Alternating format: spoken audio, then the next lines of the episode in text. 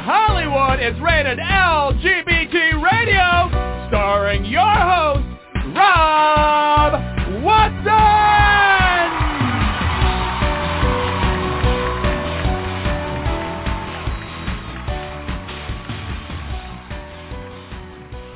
Welcome, welcome, welcome to Rated LGBT Radio. I am your host, Rob Watson. Today we have a really exciting show. Um, a new film has launched on a couple of the streaming services. It has made its way um, through a couple of film festivals, not without controversy, which is always very exciting. Um, but it is uh, a deeply moving film, even though it bills itself as a dark comedy. Um, but uh, super exciting. The film is called Waking Up Dead, and um, I think you can tell from the title that there's some uh, dark tongue-in-cheek in there. Um, the description of the film is beautiful and self-destructive hotshot actor Danny Maldonado was once about to conquer Hollywood.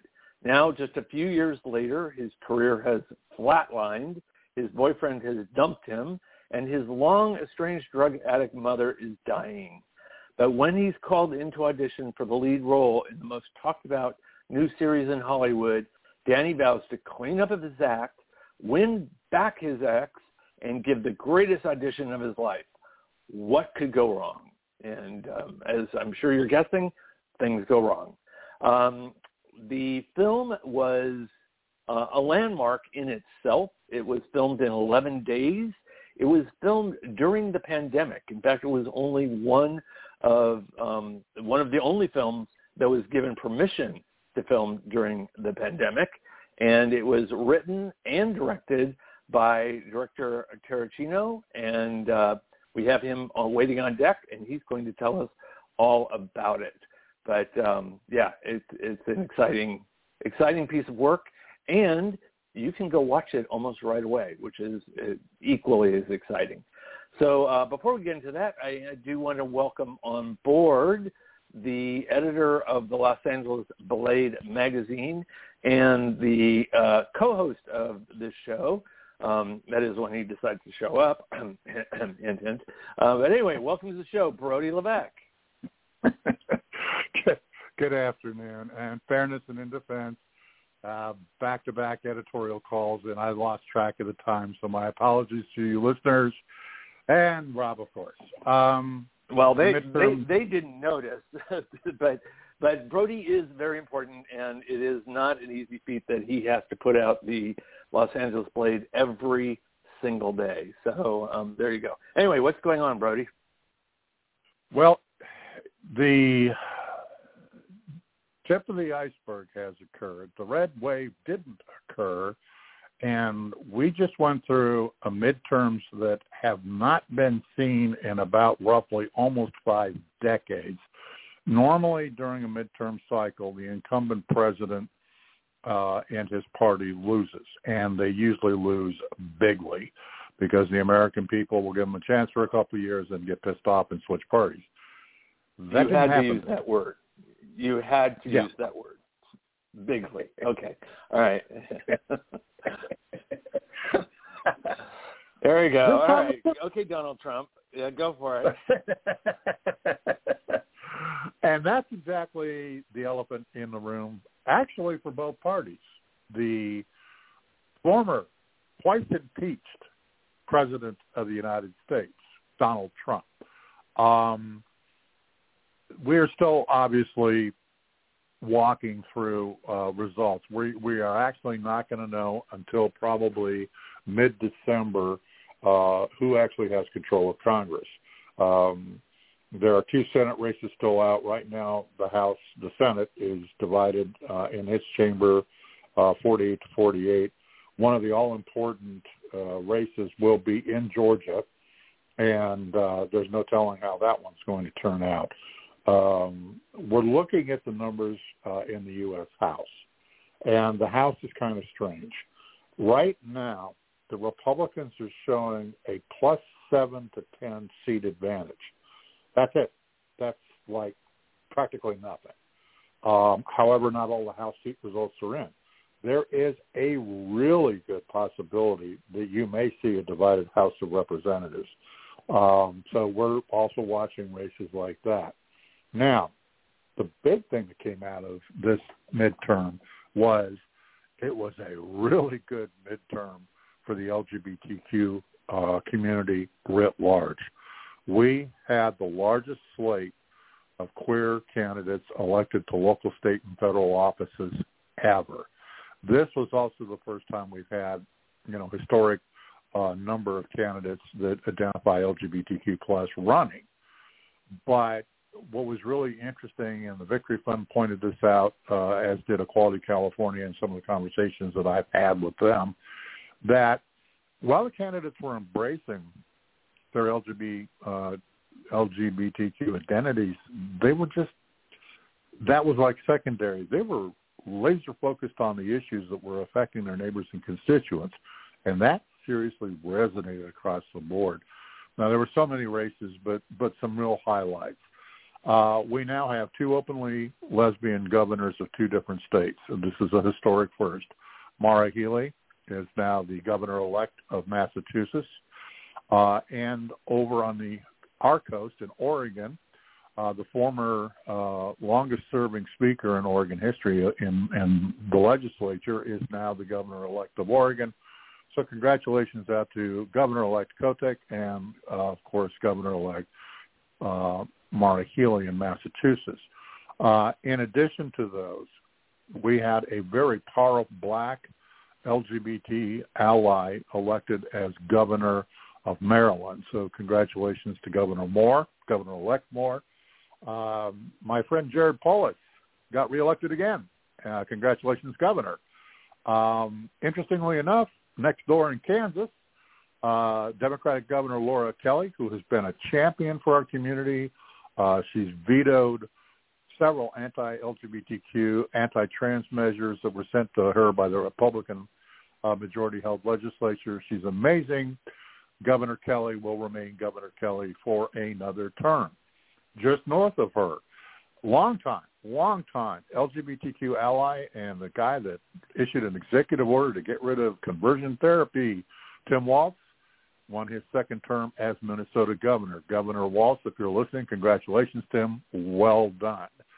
Um, in Pennsylvania, a very closely watched race between the Attorney General Josh Shapiro and an anti-LGBTQ QAnon, and I'll say it now, nutcase, Douglas Mastriano ended up with Pennsylvania now has a Democratic governor who's got sanity. Governor-elect Shapiro, congratulations, sir. In the Empire State, someone that I've met a few times and think the world of is been elected to her first full term as governor. So for New York Governor Kathy Hochul, congratulations, Governor. Uh, in other races across uh, the United States, here in California, we had a, a huge historic first, and this is a person who actually has been on the air with you and I, Rob. Congratulations to Congressman-elect Robert Garcia, who is hey. the first out LGBTQ immigrant ever elected to Congress. Uh, Congressman-elect Garcia will be representing California's 42nd congressional district. Um, so congratulations uh, is in order, obviously, for um, Bobby Garcia, who's currently, by the way, mayor of Long Beach, although probably not for very much longer. Um, in Florida, person uh, was heavily backed by our good friends at Equality Florida, and of course, friend of the show, Brandon uh, Wolf. So congratulations to a Gen Zer, the first one to win a congressional seat at age 25. So Maxwell Alejandro Frost, uh, shout out to you. He will now be representing Florida's 10th congressional district. In New York, we had an interesting race, Rob. We had two openly gay guys, one a Democrat and one a Republican, uh, running against each other for the same newly drawn district uh, in Queens and Nassau counties, which is, of course, uh, the Long Island area. Um, Democrat uh, Bob Zimmerman uh, conceded uh, on Wednesday morning to Republican George Santos. Uh, Santos will now be representing that seat in Congress. Um, in New Hampshire, we had uh, the congressman up there reelected, which is really cool. I've actually met him a couple of times. Mike Wavers knows him. So Representative Chris Pappas of New Hampshire in the first congressional. Congratulations, sir. Uh, one Senate seat, Rob, that we've been watching closely, and I'm so happy on this one in Pennsylvania again. But the Democratic Lieutenant Governor John Fetterman beat Dr. Oz, and this was even after suffering a you know stroke five months ago. He's still recovering from, but you know Senator-elect Fetterman will be taking his seat on January 6th when the new Congress uh, meets. Friend of the show and uh, state senator from Delaware, Sarah McBride. Sarah, call out to you. She, uh, again, won re-election in the District 2 in the Delaware Senate. So congratulations there. Uh, that's really cool. Um, also of note, couple really historic uh, things happened. I want to give a shout out to uh, Leigh Finke, who is now representing Minnesota's State House District 66. Uh, Finke is now the first out trans person ever elected to the Minnesota State Legislature. Even more incredible, and I think this is really cool, uh, in the state of Montana, we have a, another out trans representative, and this is a first time also for the state uh, of Montana. So congratulations going out uh, to Zooey Zephyr. Uh, Zooey will take her seat uh, in the Montana State Legislature, which I think is really cool. And to go along, flipping back to the East Coast and New England for just a minute, I want to give a shout out to James Roesener. Uh, James was elected to the state legislature in New Hampshire, and he is the first ever out trans man ever elected to a state legislature. If you'll remember, Rob, our first transgender state level lawmaker was, of course, Danica Roem from Prince William County, Virginia. And when she was elected a few years ago, I believe 2018, uh, to the Virginia uh, Assembly. Across the board, though, overall for the community, it was really win-win-win. There were some measures that also won. Uh, we had voters in Kentucky and a couple of other states turned down uh, amendments to the Constitution of those states uh, that would have codified an abortion ban. The voters said, wait, not so fast, not happening. And here in California, mm-hmm. voters enshrined the right of abortion into the Golden State Constitution.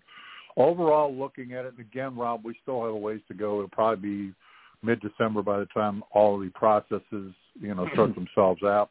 Here in Los Angeles, of course, we still don't know who's going to be mayor. Right now, there's a slight lead by billionaire businessman and real estate magnate um, Caruso over Representative Karen Bass uh, for the mayor's mm-hmm. seat. We don't know. Uh, however, um, for some uh, Angelenos, uh, it was a good night. Uh, the former sheriff, Villanueva, was beaten by the uh, former police chief of Long Beach, Robert Luna. So Sheriff Luna, uh, uh, well, Sheriff-elect Luna will take over from Villanueva. And then probably a little bit of karma. Last night, the Los Angeles District Attorney, George Gascon, announced that he was beginning a criminal probe into Villanueva for some campaign funny stuff because he was doing things mm. that aren't exactly ethical. So it'll be nice to see the screen door slam on Villanueva's butt on the way out the door. Anyway, so that's right. it for politics, Rob. Yeah, no, that's interesting. The the one question I have um, before we move on is just on the initiative that won in California, um, enshrining the right to abortion for California. What exactly is going to happen should Congress pass their um, abortion restricting law that um, they were uh, something about before the midterms? It will make for an extremely entertaining Supreme Court session. Uh, not, not so entertaining with the Supreme Court, but yeah. Well, no, it'll have to go to the Supreme Court because there will be a challenge. The thing is, there is the Tenth Amendment, and the power reserved to the state will apply. It will literally trigger lawsuits that the Supreme Court is ultimately going to have to make a decision on. This one if Congress is able to go there. Fortunately, um, we have a president who would veto it. And right. there's probably not enough votes to overturn it with the House and the Senate so closely divided. And most political observers, including yours truly, we don't think the we don't think that the main part of the Republican Party is probably going to even attempt that because it's just it's a non-starter. Good. Okay. All right. Good. All right. Well, thanks so much, Brody. Um, moving on, um, we want to recast our our vision towards the new film Waking Up Dead, and uh, with that, uh, I want to welcome the director uh, to the to the show, uh, Terracino. Welcome to the show. Hey, can you guys hear me? Okay. You sound great. Yeah, sounds sounds really good. Tell Brody so, I, I think Republicans are going to end up 225 in the House. 225.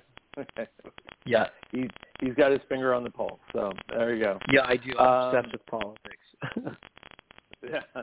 Well, as as as am I. As is he. But uh, I want to I want to switch focus back to your film.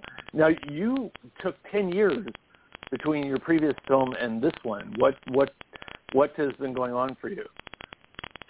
Sure. Um, well, my last film, Elliot Loves, was this micro budget film. It was an eighty thousand dollar movie, and it had animation and visual effects in it. And it took me years to make, and I kind of wasn't eager to get behind the camera as a director again. I really wanted to concentrate on writing, you know. So um, I was working on a lot of projects.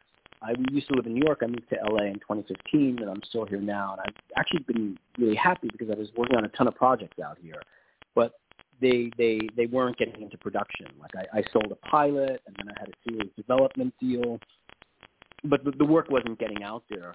And then, like a lot of artists in LA, you wake up and you realize, well, on the one hand, I've been working, but I I haven't. My work isn't getting out there. You know what I mean? You can get stuck in development right. in Hollywood.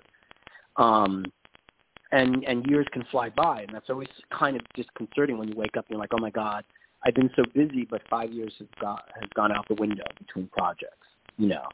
And um, so I was hired to write for um, a big uh, premium cable series, um, and that was a big gig for me, and I was really excited about it.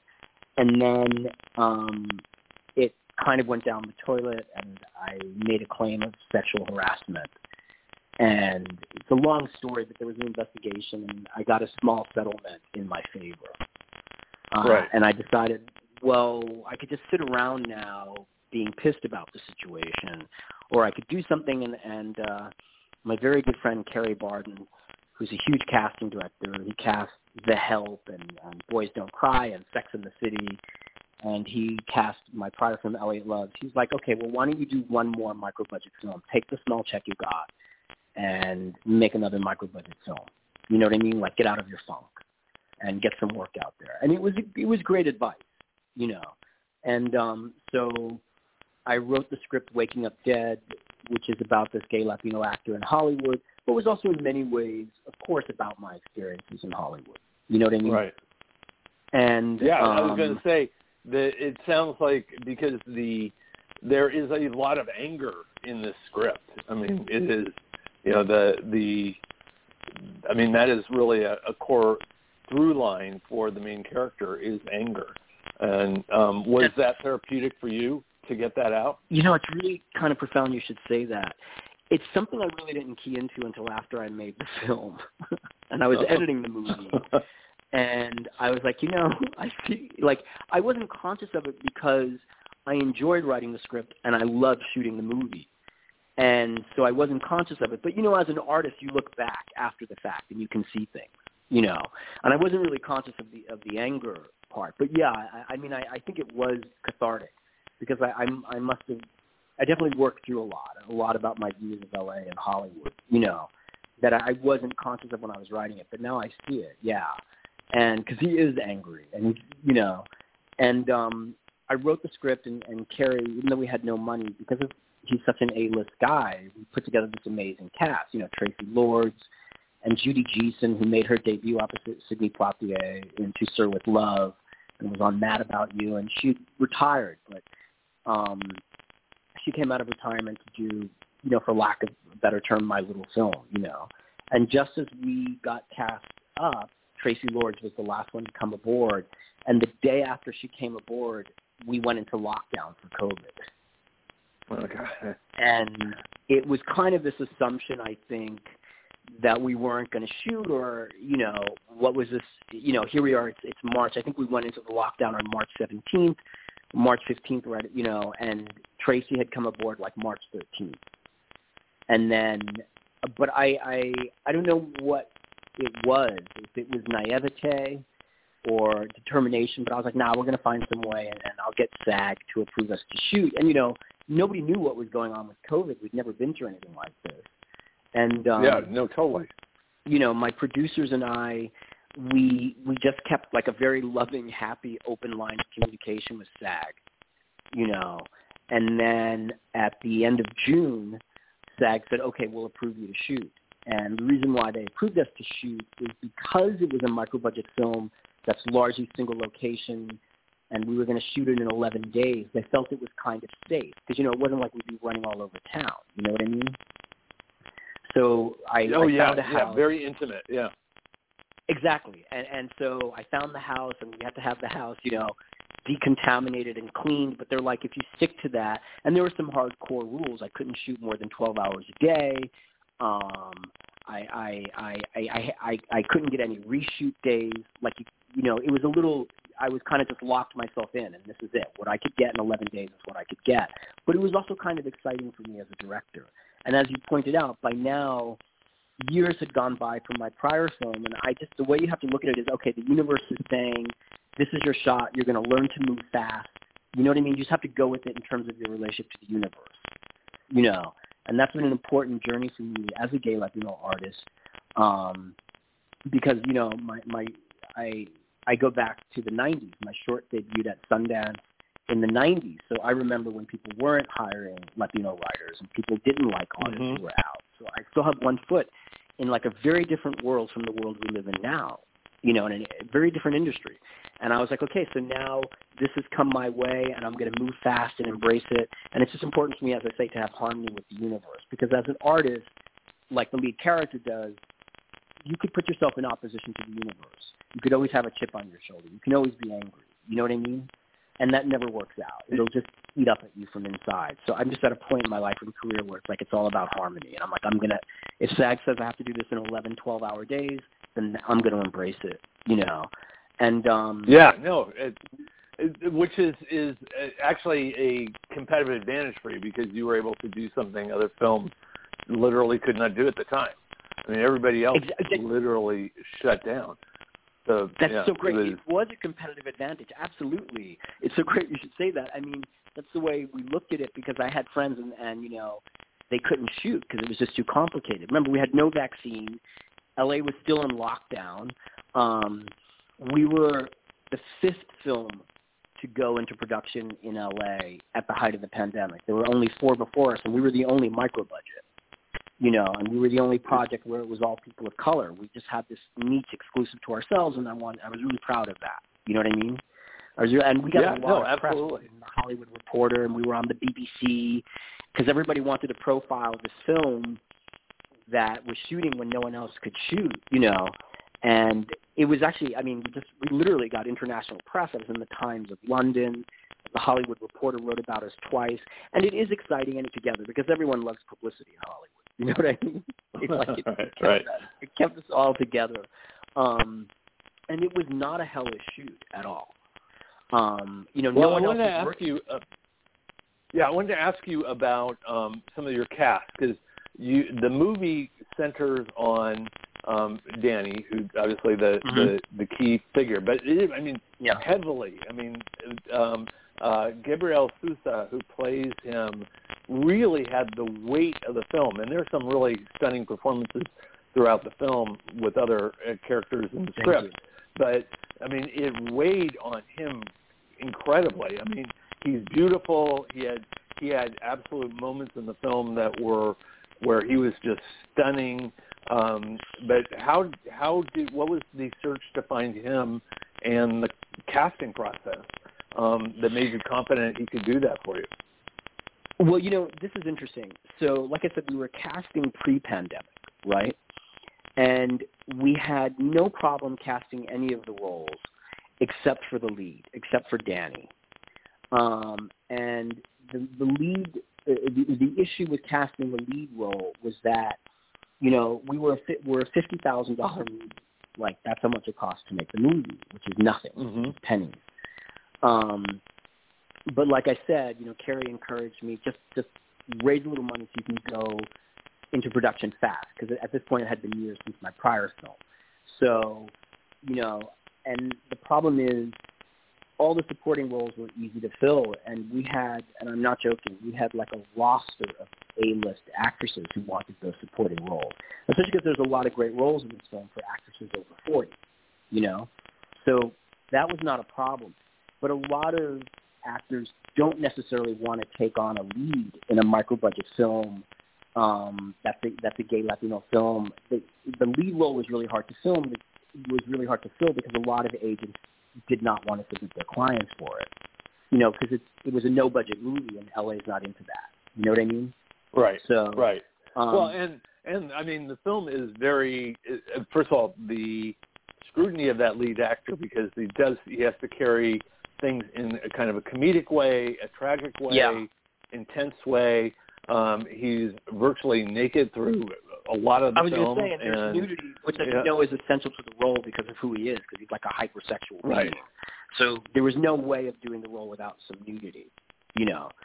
And yeah, and, and that was an issue too. But again, it was only the lead role. All the other roles, top agents were submitting their big clients for. That was not the issue. It was just the lead, Yeah. you know. And as an agent said to me, "Do I want to give you my client for 12 days in a no-budget movie where he's not going to make any money when instead he could be um when instead he could be auditioning for pilots?" You know what I mean? Like Right. it's a lot of agents didn't think it was, and I got that. You can't dispute that. I got the logic, you know. And so we we Kerry and I had a really tough time with it. And straight up, you know, Gabriel is straight. He's heterosexual, and Gabriel pursued the role. And I thought, I don't want my gay lead to go to a straight actor. I'm being honest. You know, I was like, Yeah. I, I wanted it to be a gay actor. But Gabriel, and he's brilliant, and you know he works all the time. He's been on Westworld, and he's he's he's he's been on all of these big projects. Like he works all the time. And one of my producers, Emmy Emmy Grujan, who produced Elliot Loves Us, and finally, you know, Emmy said to me, "We have this hot up and coming actor, and he's pursuing the role, so stop fighting it." I really was just resistant because he's straight, to be honest. You know, right. and so I thought, but finally Emmy was like, he's and he's hot literally because he's gorgeous. You know, Gabriel's gorgeous, and he's an angel. And I was like, yeah, you're right. I had to. I was resistant because he's straight, which is just weird where the industry's at now. Because you know, back in the day, nobody wanted to play a gay role. You know, and now I've got this this this straight actor with this really big career, and he really wanted this role. You know, and this was before the pandemic, and so you know, and I cast him, and it was like magic. He was amazing. I loved working with Gabriel. I Yeah. love Gabriel. He's a sweetheart. Yeah, no, he and like I said, there there are moments of of absolute brilliance throughout the film where he just you know completely nails everything. He's got everything Mhm. weighs on him. He's absolutely the through line. It it the film does not continue without him, and um and he is stunning. He's it just absolutely there there you could freeze frame different different portraits throughout the film and they would make like just stunning photographs and um and Absolutely. images. There's- Oh. yeah. yeah, he's beautiful. He's got a Yeah. great body, and he's a sweetheart. Yeah. Yeah, I, I want to pivot to um, some of the actresses that, that you had, though, because uh, and uh, not just to the actresses, but to your writing for them, because both Traci Lords and Judy Geeson have these monologues in the film that you know um, acting classes should grab these monologues. I mean, they're each tour de forces um, Yeah. in themselves. I mean, just that clip of the emotion and the, the stories. Um, Traci Lords, in particular, and uh, for people who haven't seen the film, not giving everything away, she plays the agent, and she's a whack job. She's a whack job agent. Mhm. She's she's a Mhm. little bizarre, and she fills that role out beautifully and naturally. Has this huge monologue that, in its sense, in itself, is kind of nonsensical, but she fills Mhm. it with such sense that you believe Yeah. her, you know, when she delivers it. Um, what where did that character come from, and how did you get inspired to write that? Because obviously, you know, she delivered it, but you were the one it, it came from. Yeah, well, you know, the film was built around that scene, that pivotal scene with his agent. Um, that was the first scene in my head with the movie, and I kind of worked back from that scene, so to speak, um, because it was just it was a scene in my head that just so summed up Hollywood. She's his friend, but he but she's his enemy. She's she's looking out for him, but she's stabbing him in the back. You know what I mean?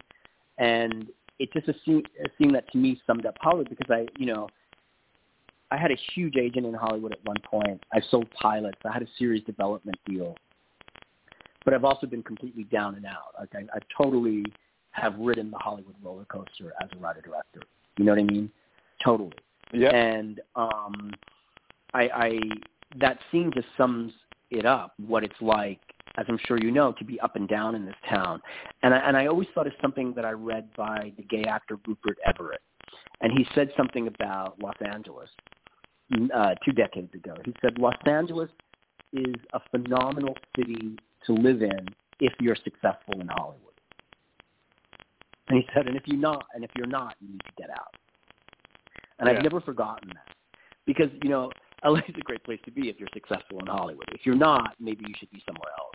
And it's true. Right. And and really, to me, I encapsulated that, or that's what I was trying to do, that sentiment in that scene, because you're literally riding this roller coaster with the agent in that monologue. Where is this going? What does what does this mean? You know what I mean? It's hilarious, but it's unnerving, and it was always there in my head. And then um, when I met Traci, you know, she's kind of never done a role like this before. You know, it's a, it's a, it's a really serious, dry, dryly comedic role. I don't think she has anything in her canon like it. It's not like the great stuff she's done with John Waters. This is very different. You know, Right. this has a certain soigné, and she nailed it. And she nailed it because, like Traci told me, I know this monologue. She told me I know this monologue, and I know this woman, and I know the Hollywood ride she's talking about. Traci just knew it. You know what I mean?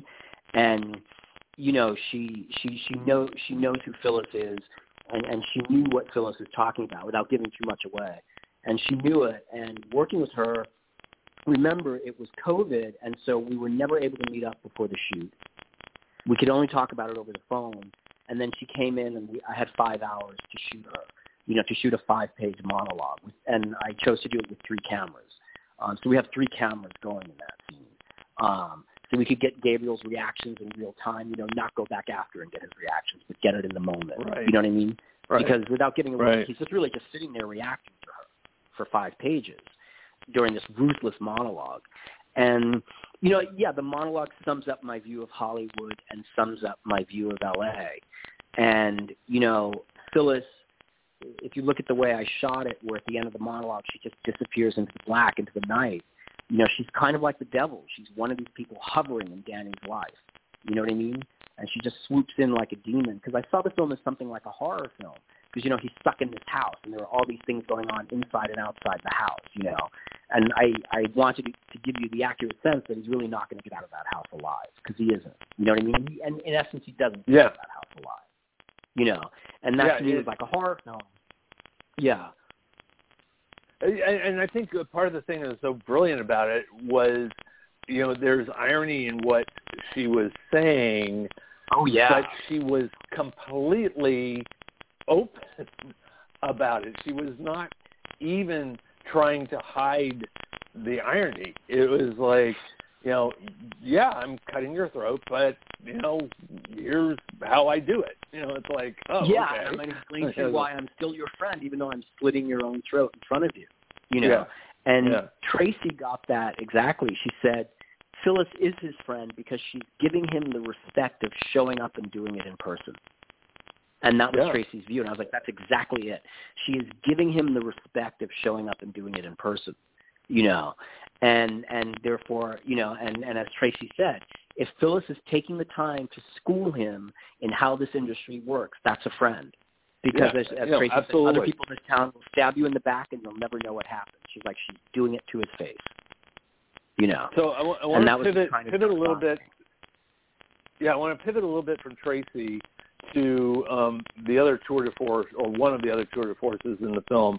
And if if this film had been It's a Wonderful Life, this character would have been Clarence the Angel, um, and that is Judy Geeson's character Lila, who shows up and she provides the heart of the film, the the love through line, you know, mother courage. Um, what where did that part come from? And that performance also was flawlessly brilliant. Um, and Judy, of course, goes way back to Sir to Sir with Love, and um, you know, Brannigan with John really, Wayne and and yeah, Yeah. and Mad About You on TV. Yeah, Judy's amazing, and she's a good friend of Kerry Barden's. That's how we got her. You know, like I said, a lot of this pivot, putting the film together, pivoted on who who Kerry is. Um, Judy's amazing, and that actually was the storyline that really got me into trouble with festivals. So what happened is, you know, I I wanted Danny, gay, Latino, and spinning out of control with drugs and alcohol and career issues, to bond with someone, and I did want that person to be white. Um, to begin with, I wanted him to bond with someone of experience in Hollywood, right? Because she's got that Hollywood backstory, the character, you know, and therefore that person was likely to be white because I wanted him to Mhm. bond with someone of decades of experience in Hollywood who knew what she was talking about. But also, I wanted to cut through what I consider a lot of the BS of woke, the race politics of woke that I feel separates us, you know. And right. so she is an angel, and she's kind of shot like an angel, you know, deliberately. Um, and they really bond. And I absolutely loved working with Judy. She's a pro, you know, she's got a lot of dialogue in this movie. She's a pro, and she came in and nailed it. And I loved working with Judy. But it's the storyline of the gay Latino bonding with the white woman that a lot of festivals objected to, and it, and I was like, man, I was trying to cut through that and get past that and make a story about human beings. But you know, it was the race politics of the film. Why does he bond with a white woman? Why does a white woman save Wow. him? That festivals brought up to me in emails. Like they brought up that they had a problem with that. You know, so it, that was also a storyline that you know kind of got us into trouble because we had a lot of pushback with this film. That that blows me away. I mean, because I Yeah. I'd heard you know mention of of you having a struggle with the festivals, and watching the film, I couldn't. I really could not strongly imagine what in the film bothered the festival so much. I mean, because even there's there's even um, comment where he the character he's up for is is somebody who is at the beginning of a transgender journey, and it's Right, going, well, yeah. that shouldn't be really an issue. He's not portraying somebody who is is fully transgender, you know, and Right, being exactly. cisgender, you know. It, so I was like kind of going this, but that that actually does surprise me a lot because I think I, I- don't think there's anything culturally that in the film that should bother anybody. I mean, I. But then you know, I'm coming from a white perspective, so I, I don't know. Yeah, well, I mean, it, it's I didn't think so either. And so here's the thing, you know, it's this no budget film, but I come with a pedigree because my prior work has been at Sundance and Cannes and Outfest and all the big festivals. So um, for me and for the, the cast and my investors, part of their willingness to do a no budget film was because the filmmaker has an A-list festival pedigree. You know what I mean? And we really hit walls with this one that stunned me. Um, but there's been, um, uh, I think it was the Atlantic uh, wrote an article about the festival circuit this year, and the New York Times wrote an article about it. You know, the festivals are, are kind of scared right now. Um, you know, there was the whole issue that Sundance showed the doc on Guantanamo called Unredacted, and it won best film, but the woman who made the doc was a white woman, and then after she showed it, there was pushback, and then Tabitha, uh, the African American woman who was the head programmer at Sundance, she left Sundance or was pushed out because of showing the doc, and that's in you know Sundance is in January, and I think what happened there with that film and Sundance really sent a chill down the festival circuit that they weren't going to show anything controversial that could get them in, in trouble. Do you know what I mean? There was the sense after Well- the whole thing was unredacted in Sundance that where if the head programmer of Sundance could lose her job over this, you know, and this is what a festival programmer told me.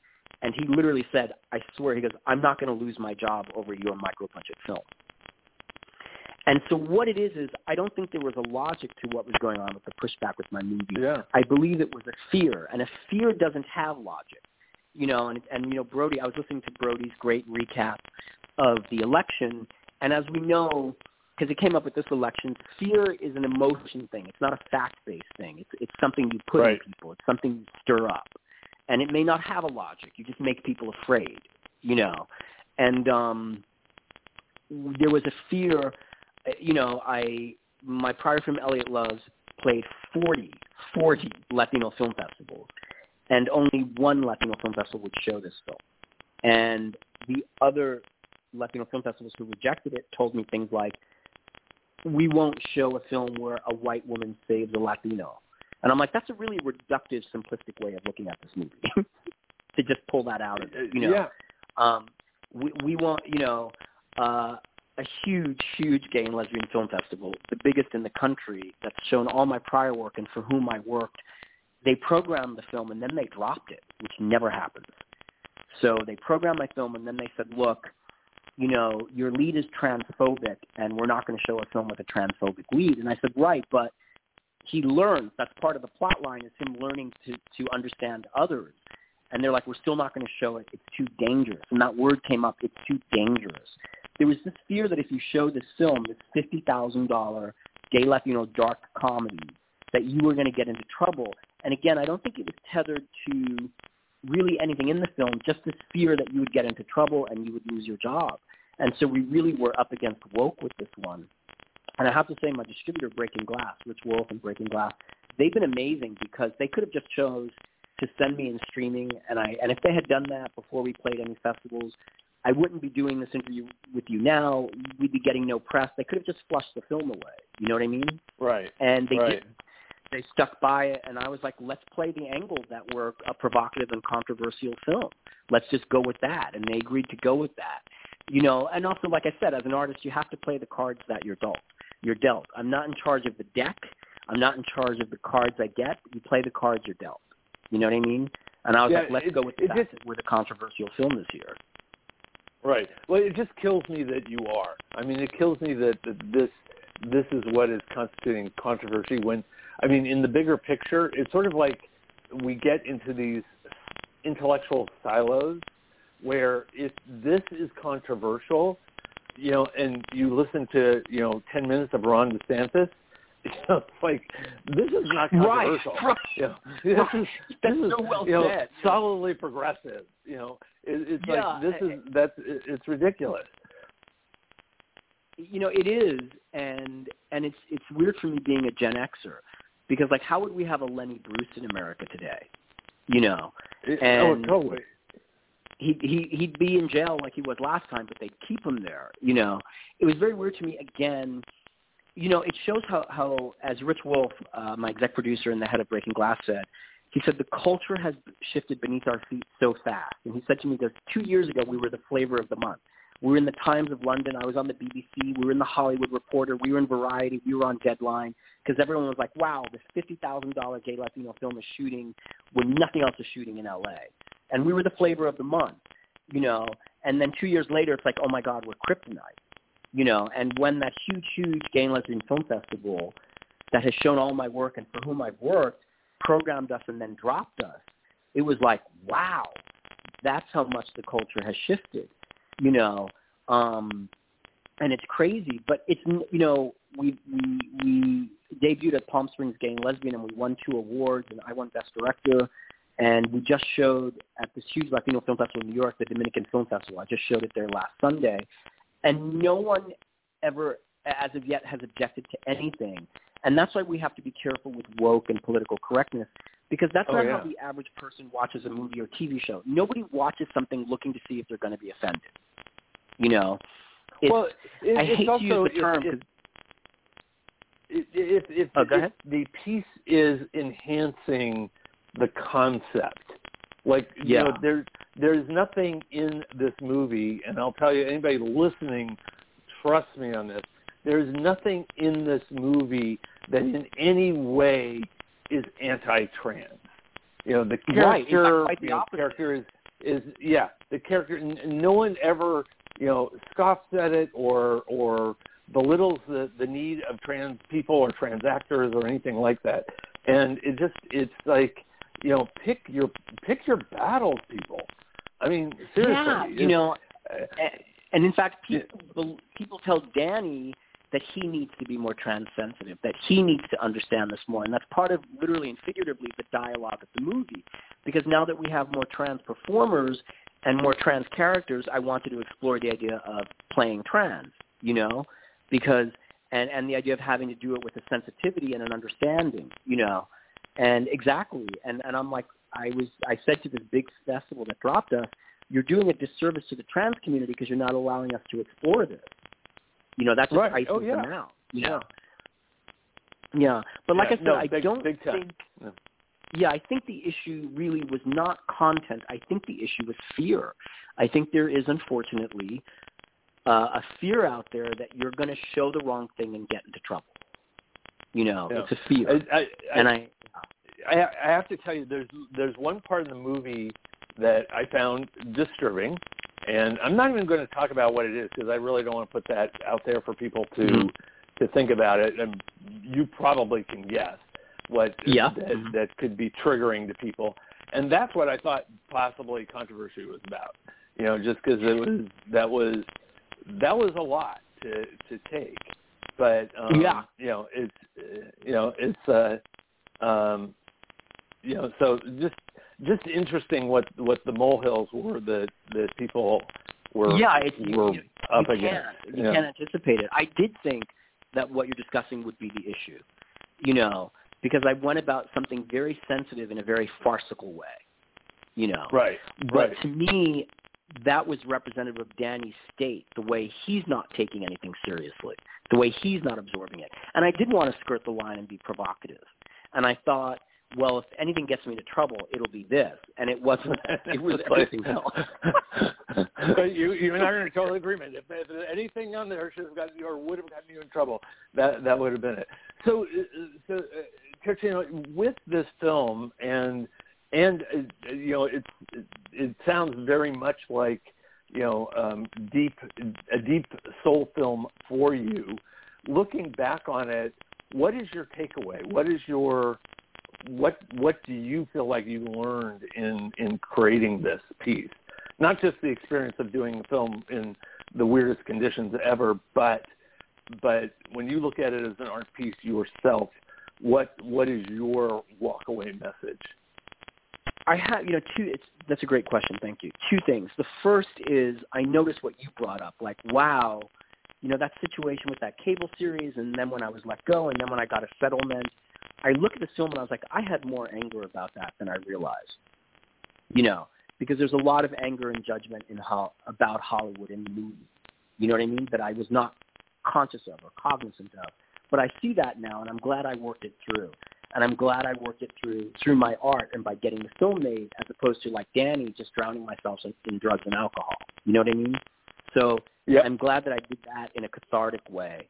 Um, the other thing I I learned, the more sobering thing I learned, per the conversation we've just been having for 30 minutes, is you know as an artist, I'm going to be who I am and write and direct what I want, but I am you know, for better and for worse, you know, much more cognizant now of where potential pushback can be. And and that's not going to impact what I write, but it, it is going to make me savvier. It's just these are the times we live in, and I believe not to be negative because I'm a positive person, but there is a bit of a new McCarthyism going around about oh my God, you're going to get into trouble. Oh my God, this is going to get canceled. You know, there's a fear out there, and it bothers me as a gay person and as a Latino and and look, I've lived through a lot. You know, when my short was at Sundance, repped by the biggest agency in Hollywood, you know, and it was the year uh it was around 1999. I went to a meeting for a huge, huge, huge new series that had just debuted. One, really one of the biggest series of the last 20 years, I swear. And you know, my last name is Terracino. I'm half Italian. So I'm I'm half Dominican, and they didn't know I was Latino. And my hand to God, I, I, I walked into that meeting to be hired for the writing position, And the producer looked at me and he said, "Oh my God, they didn't tell me you were Spanish. We don't have any Spanish characters for you to write for." And I was like, Jesus Christ. "Whoa!" So now to be in 2022 America, where that's changed because people want Latino writers now, and that's wonderful, and they're seeking Latino writers. It's hard for me with woke that political correctness has, has gotten so extreme, it's limiting me as an artist. Does that make sense? Right. Like it's a bit of a catch-22. Yeah, no, twenty two. totally. We, you know, I'm like I said, I'm a Gen Xer. We fought for the idea that a woman can make and write whatever she wants. Um, you know, Shonda Rhimes talked about how in the '90s when she was doing rewrites, she could only rewrite the black characters in scripts. They wouldn't let her rewrite the white ones. You can look. She said that she could, as a black writer, she could only write for black characters. And for me now in 22, 22, 2022 America, it's about black, Latino, a woman, a person with disabilities.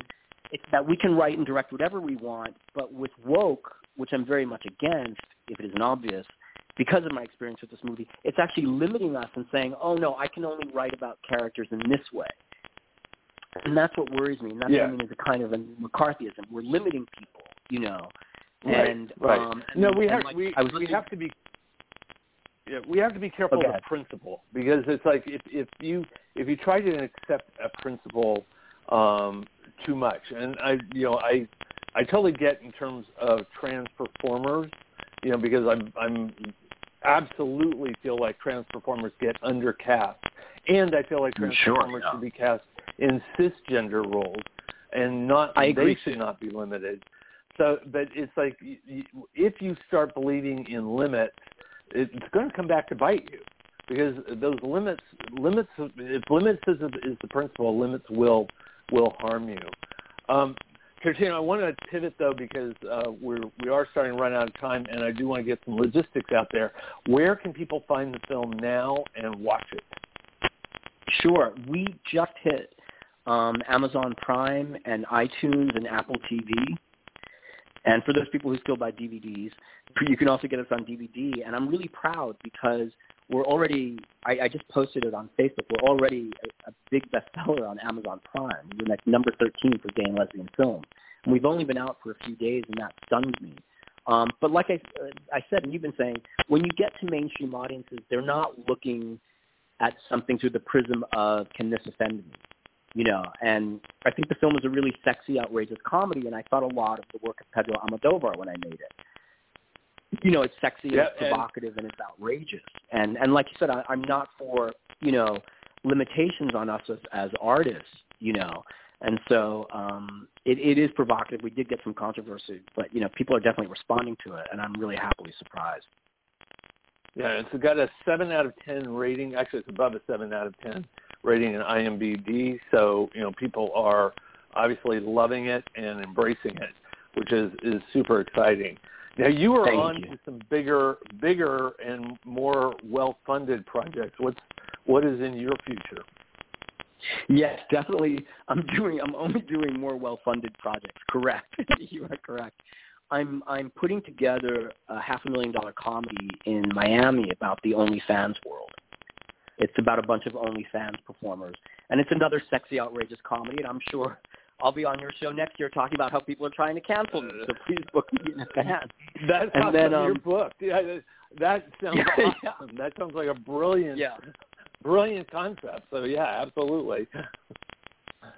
Yeah, it's about the OnlyFans world, and it's an OnlyFans mansion, and it's run by a black Republican woman, and it's set in Miami. That's the plot.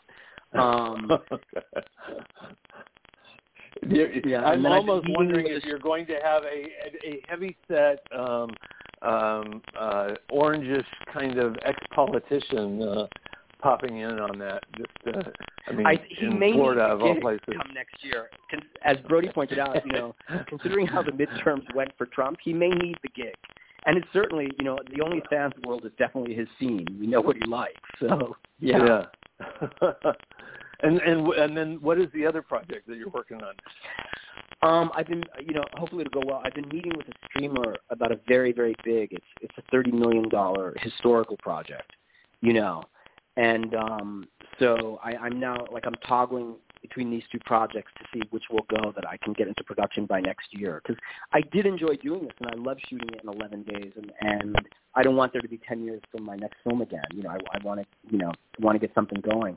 I'm in a really good headspace with it. It was a rough ride with this one, but I'm in a really good headspace again now. Yeah. Yeah, no, I can see. I mean, it, there are projects that we get that are, you know, they're the pay the bill ones, and then there are ones that kind of speak from your soul. And even yeah. the challenge that you went through, I, I still see it as I'm. I'm really glad you came out the other side and are making it. You know, it's it's part of the art of it. I mean, it it mm-hmm. it, it it might be if it had gone smoother, there was less controversy everything else, and it had been safer, it probably wouldn't have been as rewarding. Um, because that's well said. when you watch it that. as a viewer, you get this. You get you get the edginess. You get the you know you get challenged. It's a it is a legitimate you know goal of art, um, and it fulfills it in, in a very big way. So um, I, I hate to say it, but we are almost out of time here today, um, and I do want to emphasize to the audience the film that we've been discussing is Waking Up Dead, um, which don't try that at home, but uh, that is the name of the film. Um, and um, as, as you heard, Amazon Prime and Apple TV um, are your go-to places to get that immediately, as well as DVD, because uh, we love to drive up those sales. And uh, any last words? Uh, well, one, I had a great time, so thank you for having me. And two, you know, I, I feel like this is a, a great time as an artist to be gay, Latino, a woman, or trans. And so it is a great time to be alive, and I want to keep it positive and just celebrate all the work that we can do and get out there nowadays that we couldn't do 10 years ago. So ultimately, I think this is a great time in America to be an artist. Great, perfect, perfect, and thank you so much for being who you are and doing what you do and being with us today. And I do, uh, I do love what you just said in terms of this is a great time, and that would be my encouragement to everybody listening. Is there material out there? There's artistic material out there. Go out, absorb it. It's, um, we didn't get to used to have things like this that were this mm-hmm. thought provoking and you know covering these subjects uh, like this in the past, and you're in a golden age where you get to have that. So don't ignore it. Don't watch, you know, reality TV. Instead, go out and really dig into these art forms. And yeah. that is all the time we have left this week Thank you. for Rated LGBT Radio. Thank you so much for joining us. We will be back against week, again next week. Um, we are going to have an incredibly sensational show I have no idea what it will be about, but I guarantee you we will fulfill those adjectives.